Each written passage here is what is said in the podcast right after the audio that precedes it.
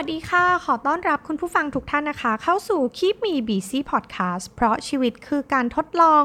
ใน EP ที่ 65 นะคะ ใน EP นี้จะมาชวนคุยถึงเรื่องของ documentary ใน Netflix นะคะ ที่ชื่อว่า Head Space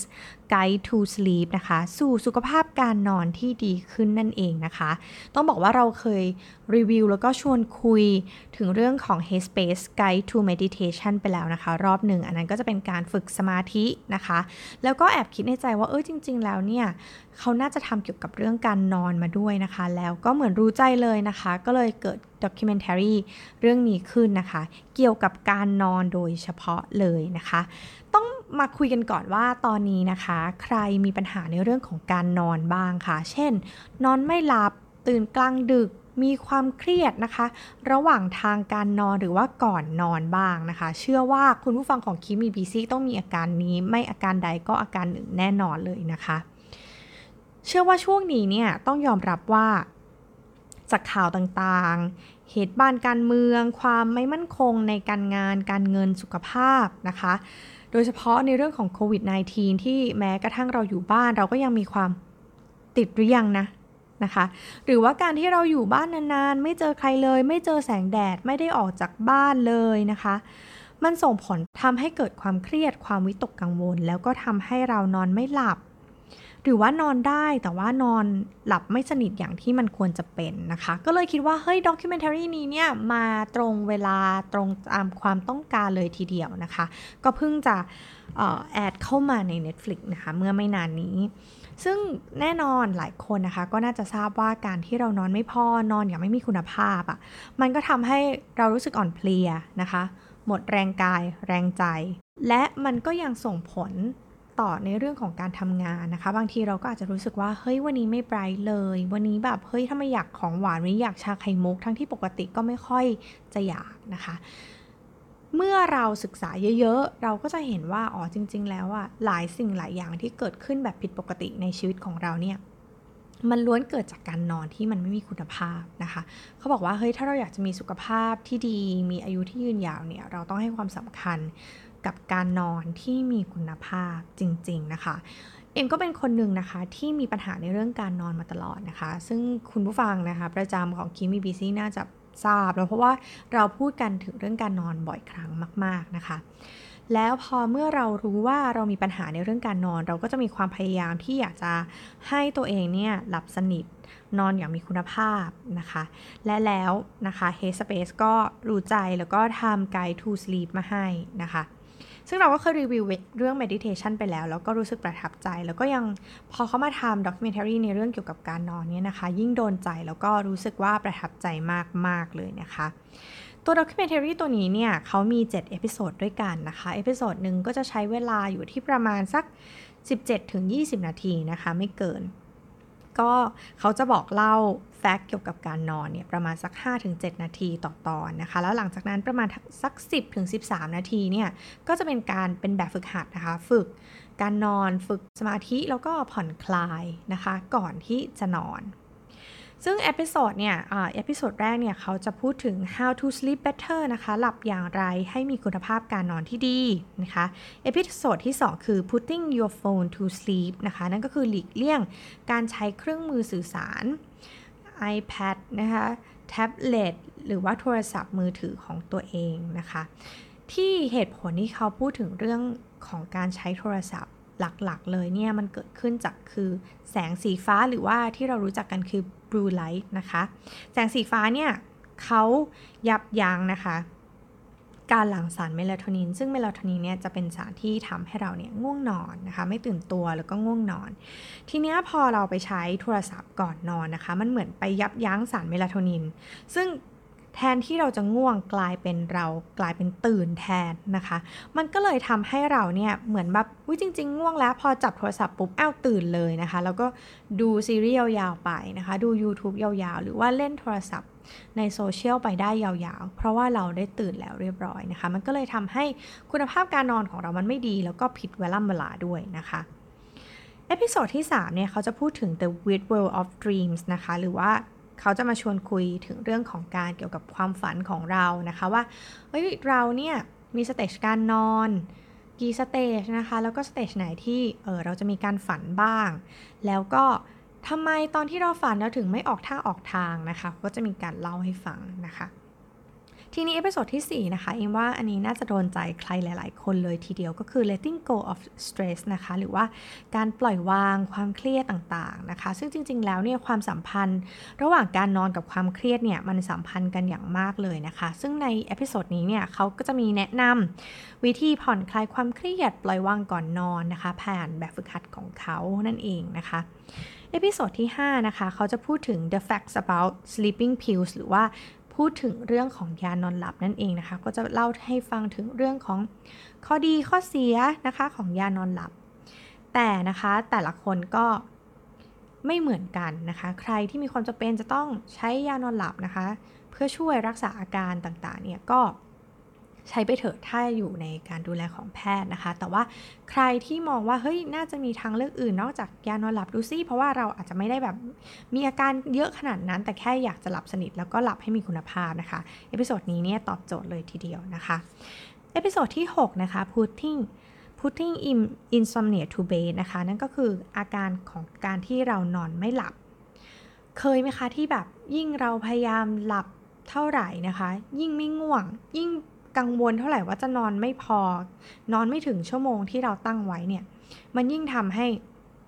เรานอนหลับไม่ได้หรือนอนไม่หลับนั่นเองนะคะ อันเนี้ยเขาก็พูดถึงเกี่ยวกับเรื่องของการนอนหลับนะคะ การนอนไม่หลับนะคะ ถ้าใครมีอาการนี้ก็ลองไปฟังนะคะใน episode นี้ดูนะคะ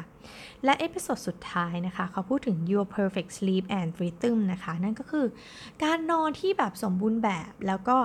จังหวะเวลาของการนอนนะคะ ต้องบอกว่าตัวเรานะคะ ร่างกายคนเราเนี่ยมีนาฬิกาชีวิตที่มันถูกฟิกซ์อยู่แล้วนะคะ แต่ว่า จังหวะการนอนของแต่ละคนเนี่ยไม่เหมือนกันนะคะ บางคนเป็น early bird นะคะ เป็นนกที่ตื่นเช้าตรู่นะคะ หรือว่าบางคนเนี่ยอาจจะเป็น night owl หรือว่าเป็นนกคู่ราตรีนะคะ ฉันจะตาสว่างตอนตอนกลางคืนอะไรแบบนี้นะคะ ซึ่งอันนี้เราก็ต้องเข้าใจจังหวะการนอนของตัวเองว่าเราเป็นคนไทป์ไหน แล้วจังหวะไหนที่เราควรจะนอนนะคะ ซึ่งต้องบอกว่าข้อดีนะคะของ documentary อันนี้เนี่ยตั้งแต่ใน Guide to Meditation แล้วเนี่ยกราฟิกสวยงามทันสมัยนะคะ ตามสไตล์ของ Headspace เลยนะคะ แต่ต้องบอกไว้ก่อนเลยว่า พอเราไปดูนะคะ ไปฟัง Guide to Sleep เนี่ยกราฟิกแทบจะไม่มีผล เพราะว่าเอมเนี่ยฟังก่อนนอนนะคะ แล้วก็ไม่ได้อยากจ้องจอแล้วนะคะ ก็หลับไปเลย นะคะ หลับไปพร้อมกับเสียงของเขา ซึ่งต้องบอกว่าความดีงามนะคะของ Headspace ในทั้ง 2 ซีรีส์นะคะ เสียงภาคทางภาคไทยแล้วก็ภาคอังกฤษเนี่ยผ่อนคลายแล้วก็ฟังเพลินมาก ๆ เลยนะคะ น้ำเสียงเนี่ยคือชวนชวนฝันชวนหลับมาก ๆ นะคะ แล้วก็ถ้าสมมติว่าเราเนี่ยไม่ได้ดูจอนะคะ เราก็นอนฟังเสียงเข้าไปเนี่ย มันเหมือนจะมีจังหวะ เขาก็จะเล่า fact ต่างๆนะคะ เกี่ยวกับการนอน แล้วหลังจากนั้นเนี่ยนะคะเขาก็จะให้เราฝึกปฏิบัติ ซึ่งอันนี้คือคลายแม็กซ์ของ documentary เรื่องนี้เลยนะคะ เพราะว่าทีเด็ดก็คือในแต่ละ episode เนี่ยเขาจะมีแบบฝึกหัดการหายใจนะคะ ซึ่งแบบฝึกหัดที่เอ็มชอบมาก ๆ เลย คือการที่เขาจะบอกให้เราเนี่ยหายใจเข้า 4 วินาทีนะคะ กลั้น 4 วินาที แล้วก็ปล่อยออก 6 วินาทีนะคะ ซึ่งระหว่างทางเนี่ยเขาจะมีการ นับให้เรานะคะ นี่แค่คิดถึงก็เริ่มง่วงแล้วนะคะ เอ็มรู้สึกว่าการหายใจการฝึกหายใจแบบนี้มันทำให้เรารู้สึกผ่อนคลาย แล้วก็เหมือนสมองเราก็ได้แบบออกซิเจนเข้าไปนะคะอย่างเต็มที่แล้วก็รู้สึกผ่อนคลายก่อนนอน ในระหว่างทางก็จะมีการพากให้เราแบบผ่อนคลายตรงนั้นตรงนี้ของร่างกายนะคะ ซึ่ง โห อันนี้คือเรียกว่าเป็นทีเด็ดเลยนะคะ และทีเด็ดนะคะก็จะมีในแต่ละ episode ว่า ถ้าคุณต้องการจะผ่อนคลายความเครียดเป็นยังไงนะคะ ปล่อยวางความรู้สึกของการนอนไม่หลับเป็นยังไงนะคะ โอ้โห อันนี้ต้องบอกว่าทีเด็ดของเขาเนี่ยอยู่ที่แบบฝึกหัด การฝึกสมาธิก่อนนอนนั่นเองนะคะ อันเนี้ยเขาก็ไม่ได้อิงกับศาสนาใดศาสนาหนึ่งนะคะ ก็รู้สึกว่าเออมันก็ผ่อนคลายจริง ๆนะคะ ไม่ว่าจะใคร ก็มองว่าเป็นการฝึกสมาธิละกันนะคะ ก็ค่อนข้างจะกลางๆ ก็คิดว่ามันเป็นการฝึกที่สบายอะ่ะก็คือแค่นอนแล้วก็ฟังเขาแล้วก็ทำตามนะคะ แล้วพ่อเอมนะคะก็แอบเข้าไปดูในเพจของ Netflix นะคะเขาก็จะมีพูดถึงในเรื่องของ Headspace Guide to Sleep นี่แหละ แล้วก็ไปอ่านคอมเมนต์นะคะ หลายคนก็บอกว่าอ๋อซีรีส์นี้ไม่ดีเลย เพราะว่าฟังเสร็จปุ๊บก็หลับบล็อกไปเลยนะคะ ไม่เคยฟังจบ ก็เลยคิดว่าอ๋อพออ่านคอมเมนต์แล้วก็บอกเลยว่าเออฟังไม่เคยจบเลยหลับก่อนตลอด ก็เลยทำให้เชื่อว่ามันได้ผลในหลายๆ คนเหมือนๆกันนะคะ แล้วก็เอมาทดลองกับตัวเองแล้วเนี่ย พบว่าหลับสนิท หลับดีขึ้น นะคะ แม้ว่าในวันที่เราเครียดสุดๆนะคะ อย่างวันที่กำลังจะไปพรีเซนต์งานอย่างเงี้ยนะคะ ก็หลับสนิท แล้วก็หลับง่ายนะคะ ปกติจะเป็นคนหลับค่อนข้างยาก อันเนี้ยก็เออเหมือนตอบโจทย์ตัวเองเหมือนกันนะคะสำหรับใครที่รู้สึกว่าเฮ้ยถึงเวลานอนแล้วเราไม่ค่อยง่วงนอนเลย แต่ว่าจริง ๆ แล้วมันควรจะนอนแล้วอะไรประมาณนี้นะคะ ก็อาจจะเหมาะนะคะ กับคุณผู้ฟังที่มีปัญหาการนอนคล้าย ๆ กันนั่นเองนะคะ ทีนี้เราก็มาสรุปทิปของเขากันบ้างนะคะว่า เขามีแนะนำอะไรเกี่ยวกับการนอนบ้างนะคะ ให้เราฟังนะคะ เขาบอกว่า จริงๆแล้วเนี่ยเขาพูดถึงในเรื่องของนาฬิกาชีวิตนะคะ นาฬิกาชีวิตของเราเนี่ยจริง ๆ มันก็นั่นแหละตื่นเช้านะคะ แล้วก็ผ่านไปตอนกลางคืนเราก็ง่วงนอนนั่นเองนะคะ หลายคนสังเกตไหมคะว่าถ้าสมมติว่าคุณเข้างาน 8-9 โมงนะคะ ต้องตื่นประมาณ 6 โมง 7 โมง 8 โมงประมาณนี้นะคะ สักประมาณบ่ายสามเนี่ย เราจะเริ่มรู้สึกว่า เฮ้ย ง่วง รู้สึกล้า เขาบอกว่าจริง ๆ แล้วมันถ้านับแล้วเนี่ยมันคือครึ่งวันนะคะ เหมือนนาฬิกาชีวิตเราเนี่ยบอกว่า เฮ้ย ผ่านมาครึ่งวันแล้วอยากจะพักนะคะ ดีที่สุดก็คือ ถ้าเรางีบได้ตอนบ่ายสามนะคะ แต่ไม่แล้วก็ งีบไปสักไม่เกิน 30 นาทีนะคะ มันจะทำให้เราเฟรชขึ้นนะคะ อาจจะหลายคนอาจจะเคยได้ยินทริคนี้ก็คือ การที่อาจจะดื่มกาแฟไปนะคะ แล้วก็งีบสัก 15 นาทีนะคะ แล้วตื่นมาแล้วก็จะเฟรชในอาจจะเป็นช่วงพักกลางวันนะคะ อันนี้ก็เหมือนกันเขาก็บอกว่าถ้าเป็นไปได้นะ ก็บ่ายสามงีบซะหน่อยสัก 15ถึง30 นาทีนะคะ แล้วก็มันจะทำให้เราเฟรชขึ้นเพราะเหมือนแบบ ได้ชาร์จมาครึ่งทางนะคะของนาฬิกาชีวิตในแต่ละวันนั่นเองนะคะ แล้วก็อันที่ 2 ที่รู้สึกว่าน่าสนใจก็คือว่าเราหลาย ๆ คนเนี่ยมักจะฟิกซ์เวลานอนนะคะว่าเอ้ยถึงเวลา5้าทุ่มแล้วต้องนอนละนะคะเพราะว่าเดี๋ยวเราจะนอนได้ไม่ถึง 7-8 ชั่วโมงตามที่มันควรจะเป็น จริงๆแล้วเขาบอกว่าวิธีที่ดีที่สุดก็คือการเซตเวลาตื่นของตัวเอง เป็นเวลาเดิมทุกวันนะคะ แทนที่เราจะไปฝืนเข้านอน แล้วก็คอยกังวลว่าต้องนอนเมื่อไรต้องนอนไป เรานอนไปกี่ชั่วโมงแล้วเนี่ยนะคะพอฝืนเนี่ยร่างกายมันจะยิ่งต่อต้าน มันก็จะรู้สึกว่าตื่นนะคะเราจะไม่รู้สึกง่วง ถ้าเรารู้สึกสบายสบายผ่อนคลาย แล้วก็แค่รู้ว่าอ๋อพรุ่งนี้จะต้องตื่น7จ็ดโมงนะคะมันก็เหมือนมี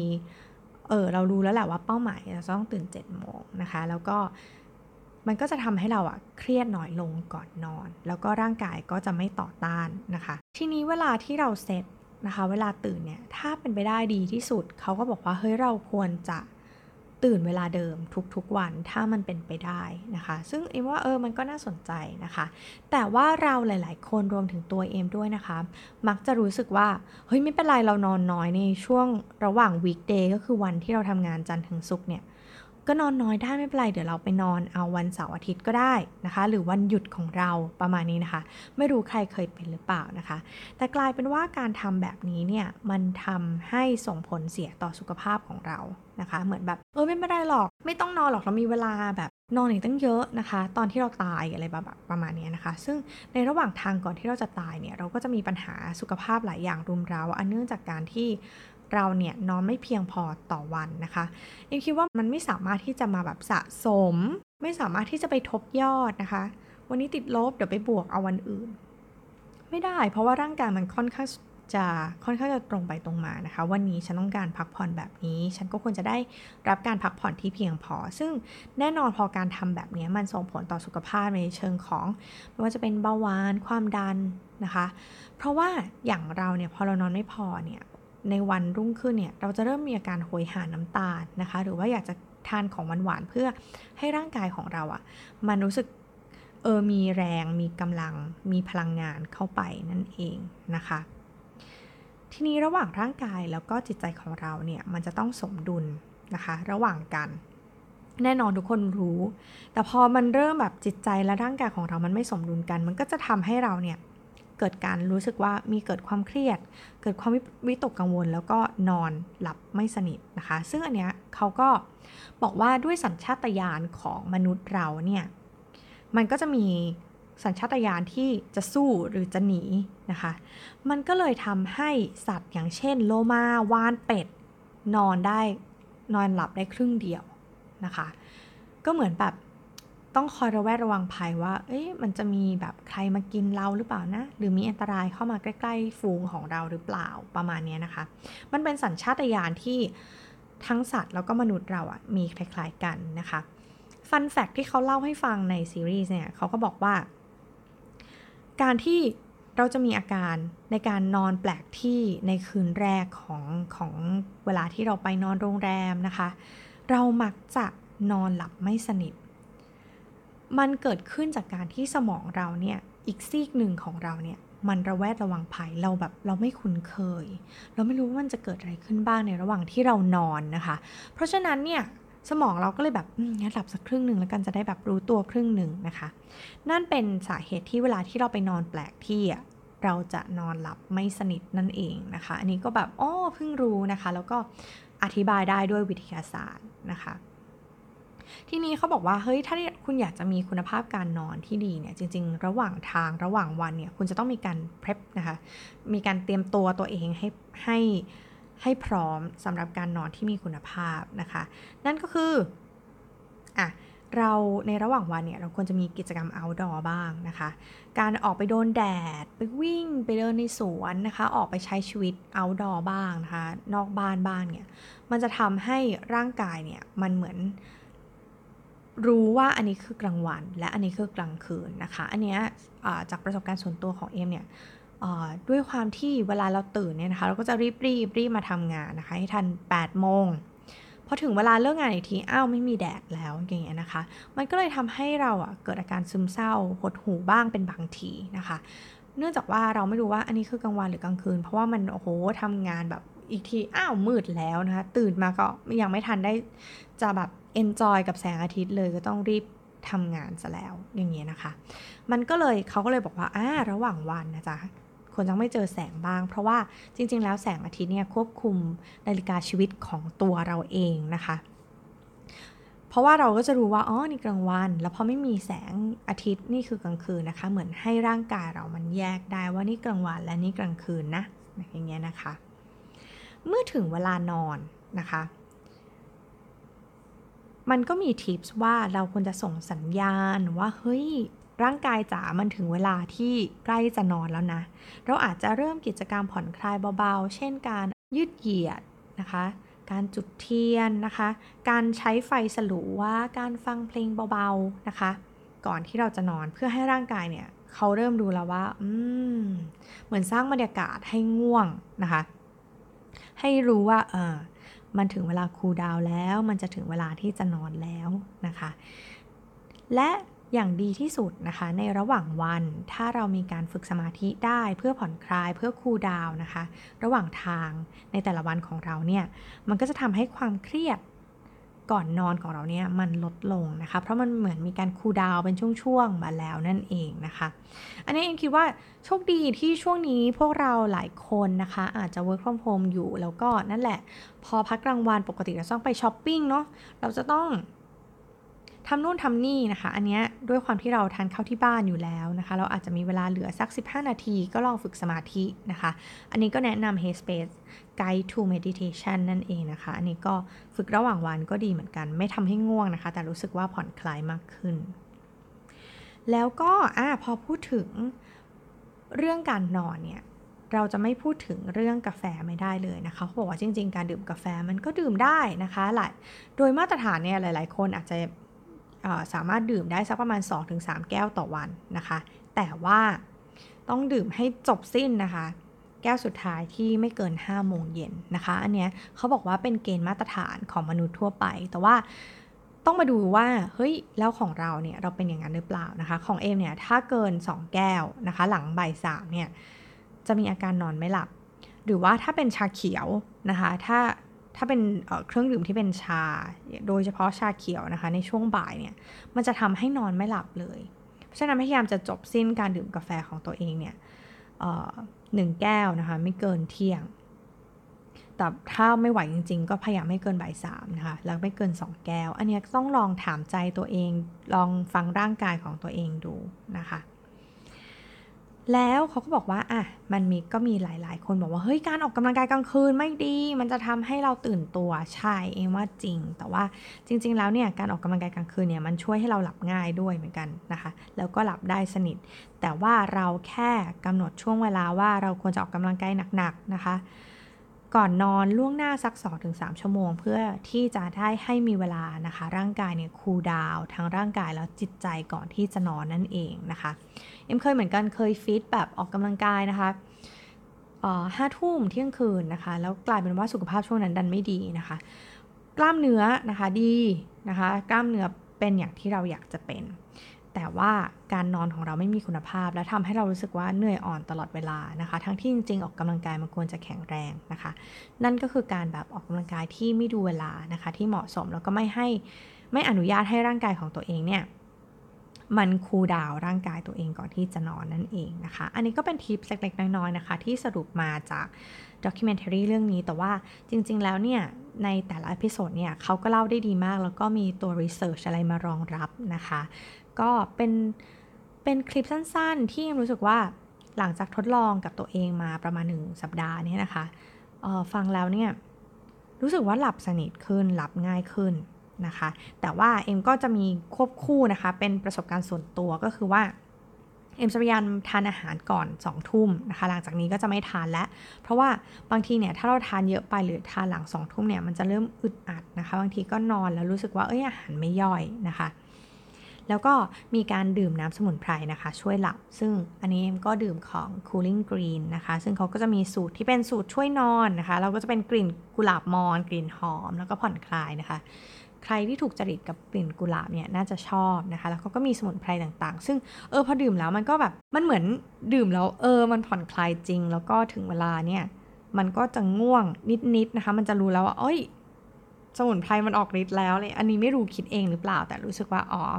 เออเออมันจะมีความง่วงนะคะ ก่อนที่เราจะนอนจริง ๆ แล้วก็ตอนนี้นะคะก็พยายามยืดนะคะก่อนนอน บางทีเนี่ยช่วงนี้จะเป็นช่วงยุ่งๆนะคะอาจจะออกกำลังกายไม่ได้เต็มที่เท่าไหร่ เพราะฉะนั้นเนี่ยอย่างน้อยก็ยืดเส้นสัก 15 นาทีนะคะ ก่อนนอน ซึ่งตอนนี้เองก็จะชอบ คลิปยืดเส้นนะคะ หรือว่าโยคะก่อนนอนของครูกวางนะคะ พอดีพอโยคะ สามารถติดตามคุณครูได้นะคะในใน YouTube อันนี้ก็ไปตามมาจาก Twitter นะคะ ว่าเอ้ยมีคนพูดถึงคุณครูคนนี้จาก Twitter ก็เลยเอ้ยไปลองดูนะคะ คุณครูก็เป็นคนที่เสียงผ่อนคลายมาก เสียงหวานมากนะคะ เสียงฟังแล้วเย็นจิตเย็นใจมากนะคะ เหมาะมากที่จะฝึกก่อนนอนนะคะ พอเอ็มยืดเส้นเสร็จปุ๊บเนี่ยนะคะ ยืดอ่ารู้สึกว่าเฮ้ยร่างกายมันผ่อนคลายแล้ว แล้วก็เหมือนอย่างที่ในคลิปบอกเลยนะคะ เขาก็จะบอกว่าเฮ้ยเนี่ยเหมือนบอกร่างกายว่าเนี่ยมันจะถึงเวลานอนแล้วนะ ง่วงได้แล้วล่ะอะไรเงี้ยนะคะ หลังจากนั้นเนี่ยเอ็มก็จะฟัง Headspace นะคะ ที่เป็น Guide to Sleep ผลก็คือหลับปุ๋ยค่ะ หลับคาด Netflix ไปเลยนะคะ แล้วก็ตื่นมาด้วยความสดชื่น แล้วก็พอสดชื่นนะคะ มันทำงานได้แบบ เรารู้สึกว่าเอ้ยทำงานแล้วมันมีประสิทธิภาพมากยิ่งขึ้น แล้วก็ปกติเนี่ยช่วงบ่ายจะมีความอยากขนมหวานนะคะ ในช่วงที่ผ่านมาก็เอ้ยเออไม่ได้อยากขนมหวานขนาดนั้นเลยแฮะนะคะ หรือว่าไม่แบบไม่ต้องซ้ำกาแฟหลาย ๆ แก้ว ก็เลยคิดว่าเฮ้ยนี่แหละวิธีการนอนเนี่ยจริง ๆ แล้วเนี่ยอันดับหนึ่งเลยคือไม่กดดันตัวเองนะคะ แล้วพยายามผ่อนคลาย อนุญาตให้ตัวเองมีช่วงเวลาของการคูลดาวก่อนที่จะ ไปนอนนะคะ มันก็จะทำให้เรานอนได้ดีขึ้นมีคุณภาพมากขึ้นนะคะ ก็หวังว่านะคะ EP นี้แล้วก็ Headspace นะคะ ที่เป็นเกี่ยวกับเรื่อง Guide to Sleep เนี่ยจะเป็นประโยชน์นะคะ ลองไปฟังกันดูเอ็มคิดว่าเออเอ็มเอามาทดลองใช้กับตัวเอง แล้วมันก็ดีนะนะคะ การนอนมันดีขึ้น ก็หวังว่าคลิปนี้จะเป็นประโยชน์นะคะ กับคุณผู้ฟังแล้วก็อย่าลืมไปฟังกันนะคะ ในด็อกิเมนทารีที่ชื่อว่า Headspace Guide to Sleep นั่นเองนะคะสำหรับ EP นี้ลาไปแล้ว สวัสดีค่ะ